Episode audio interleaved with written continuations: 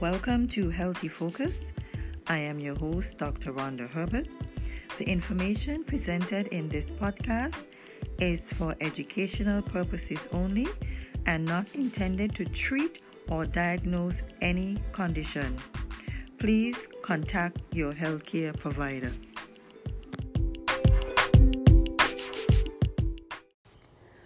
Welcome to Healthy Focus. I am your host, Dr. Rhonda Herbert, and today's topic is rhodiola. And I'm going to share with you some research that I found about this herb. So, rhodiola is an Arctic plant that thrives in extreme environments. Rhodiola rose colored roots have pronounced medicinal activity, enhancing the ability of the body to deal with stresses of all kinds, according to the research.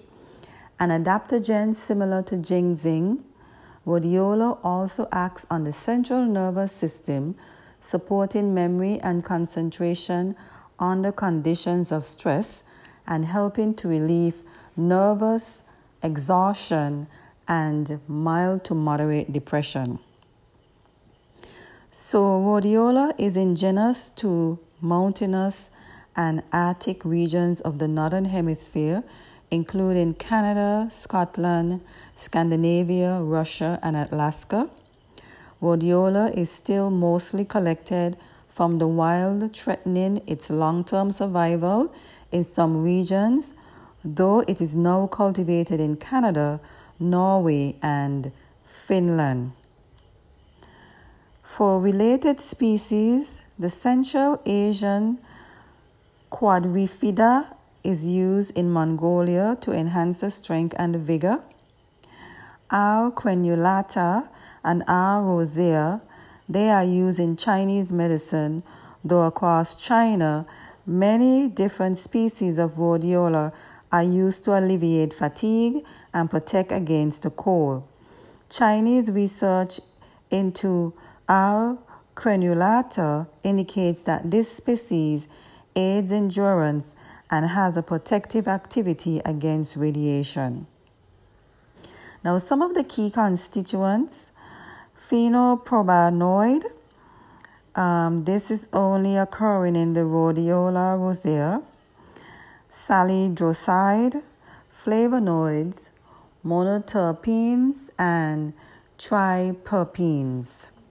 Those are the key constituents of rhodiola, which is also called golden root. Key actions and adaptogen, antidepressant, aids mental performance, and, and it's an anti inflammatory. Now, the research shows that as an adaptogen, rhodiola is an unusual medicine, an adaptogen that combines the ability to promote physical and mental endurance with antidepressant and anti inflammatory activity.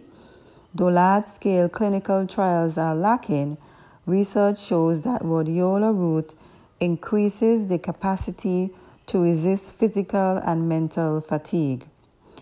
In clinical trials, in a 2000 Armenian clinical trial, young healthy hospital doctors working night shifts were given a rhodiola extract. After two weeks, those taking the extract showed significantly fewer signs of mental fatigue, including better levels of concentration and short term memory than those taking up the placebo. And in 2015, US clinical trial, 57 adults with moderate depression were given rhodiola or sertraline, a conventional antidepressant. Both medicines proved effective, but those taking the rhodiola reported fewer side effects. Let's look at the traditional and current uses. Key traditional uses in Europe and Asia, the central core of rhodiola's use in traditional medicine has always been its power to increase endurance and work rate and the capacity to cope with high altitude and winter cold. The rose has also been taken to promote longevity, ease depression, and treat infection. Rhodiola is now most commonly taken to improve mental and physical performance and to protect against the harmful effects of ongoing stress. That is according to the research.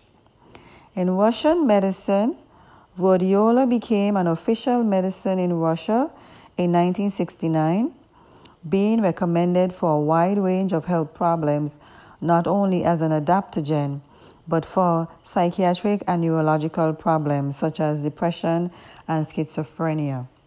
In other uses, rhodiola is traditionally considered to help improve fertility in both men and women.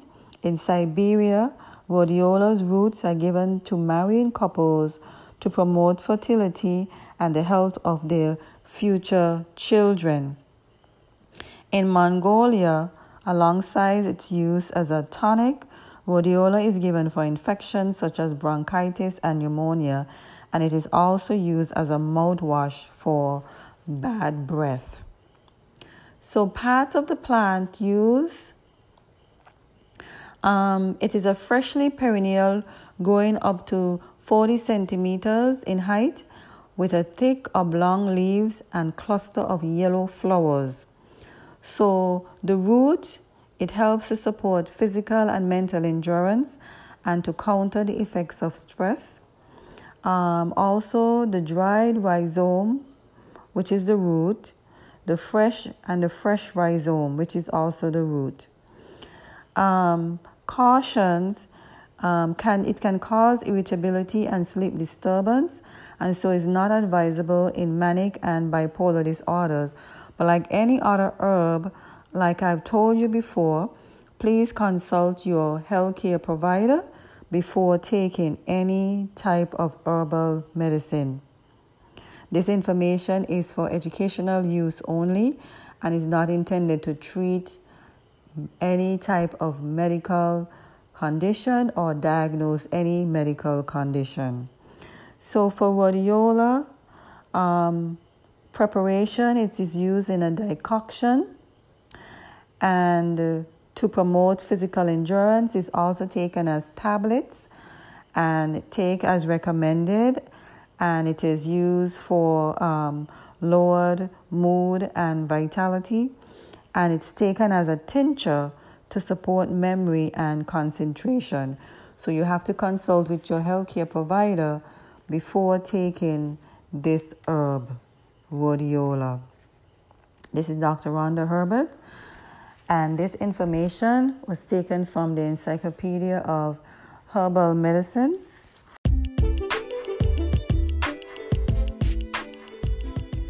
Thank you for listening to Healthy Focus. I would love to hear from you. Send an email to healthdove at hotmail.com. That's healthdove at hotmail.com. Visit our website at healthdove.com. That's healthdove.com. Listen to Health Dove Radio by downloading the app from your mobile app store or listen to our station at the website, the iTunes Internet Radio, or tunein.com. This is Dr. Rhonda Herbert. Join me again next week for another episode of Healthy Focus.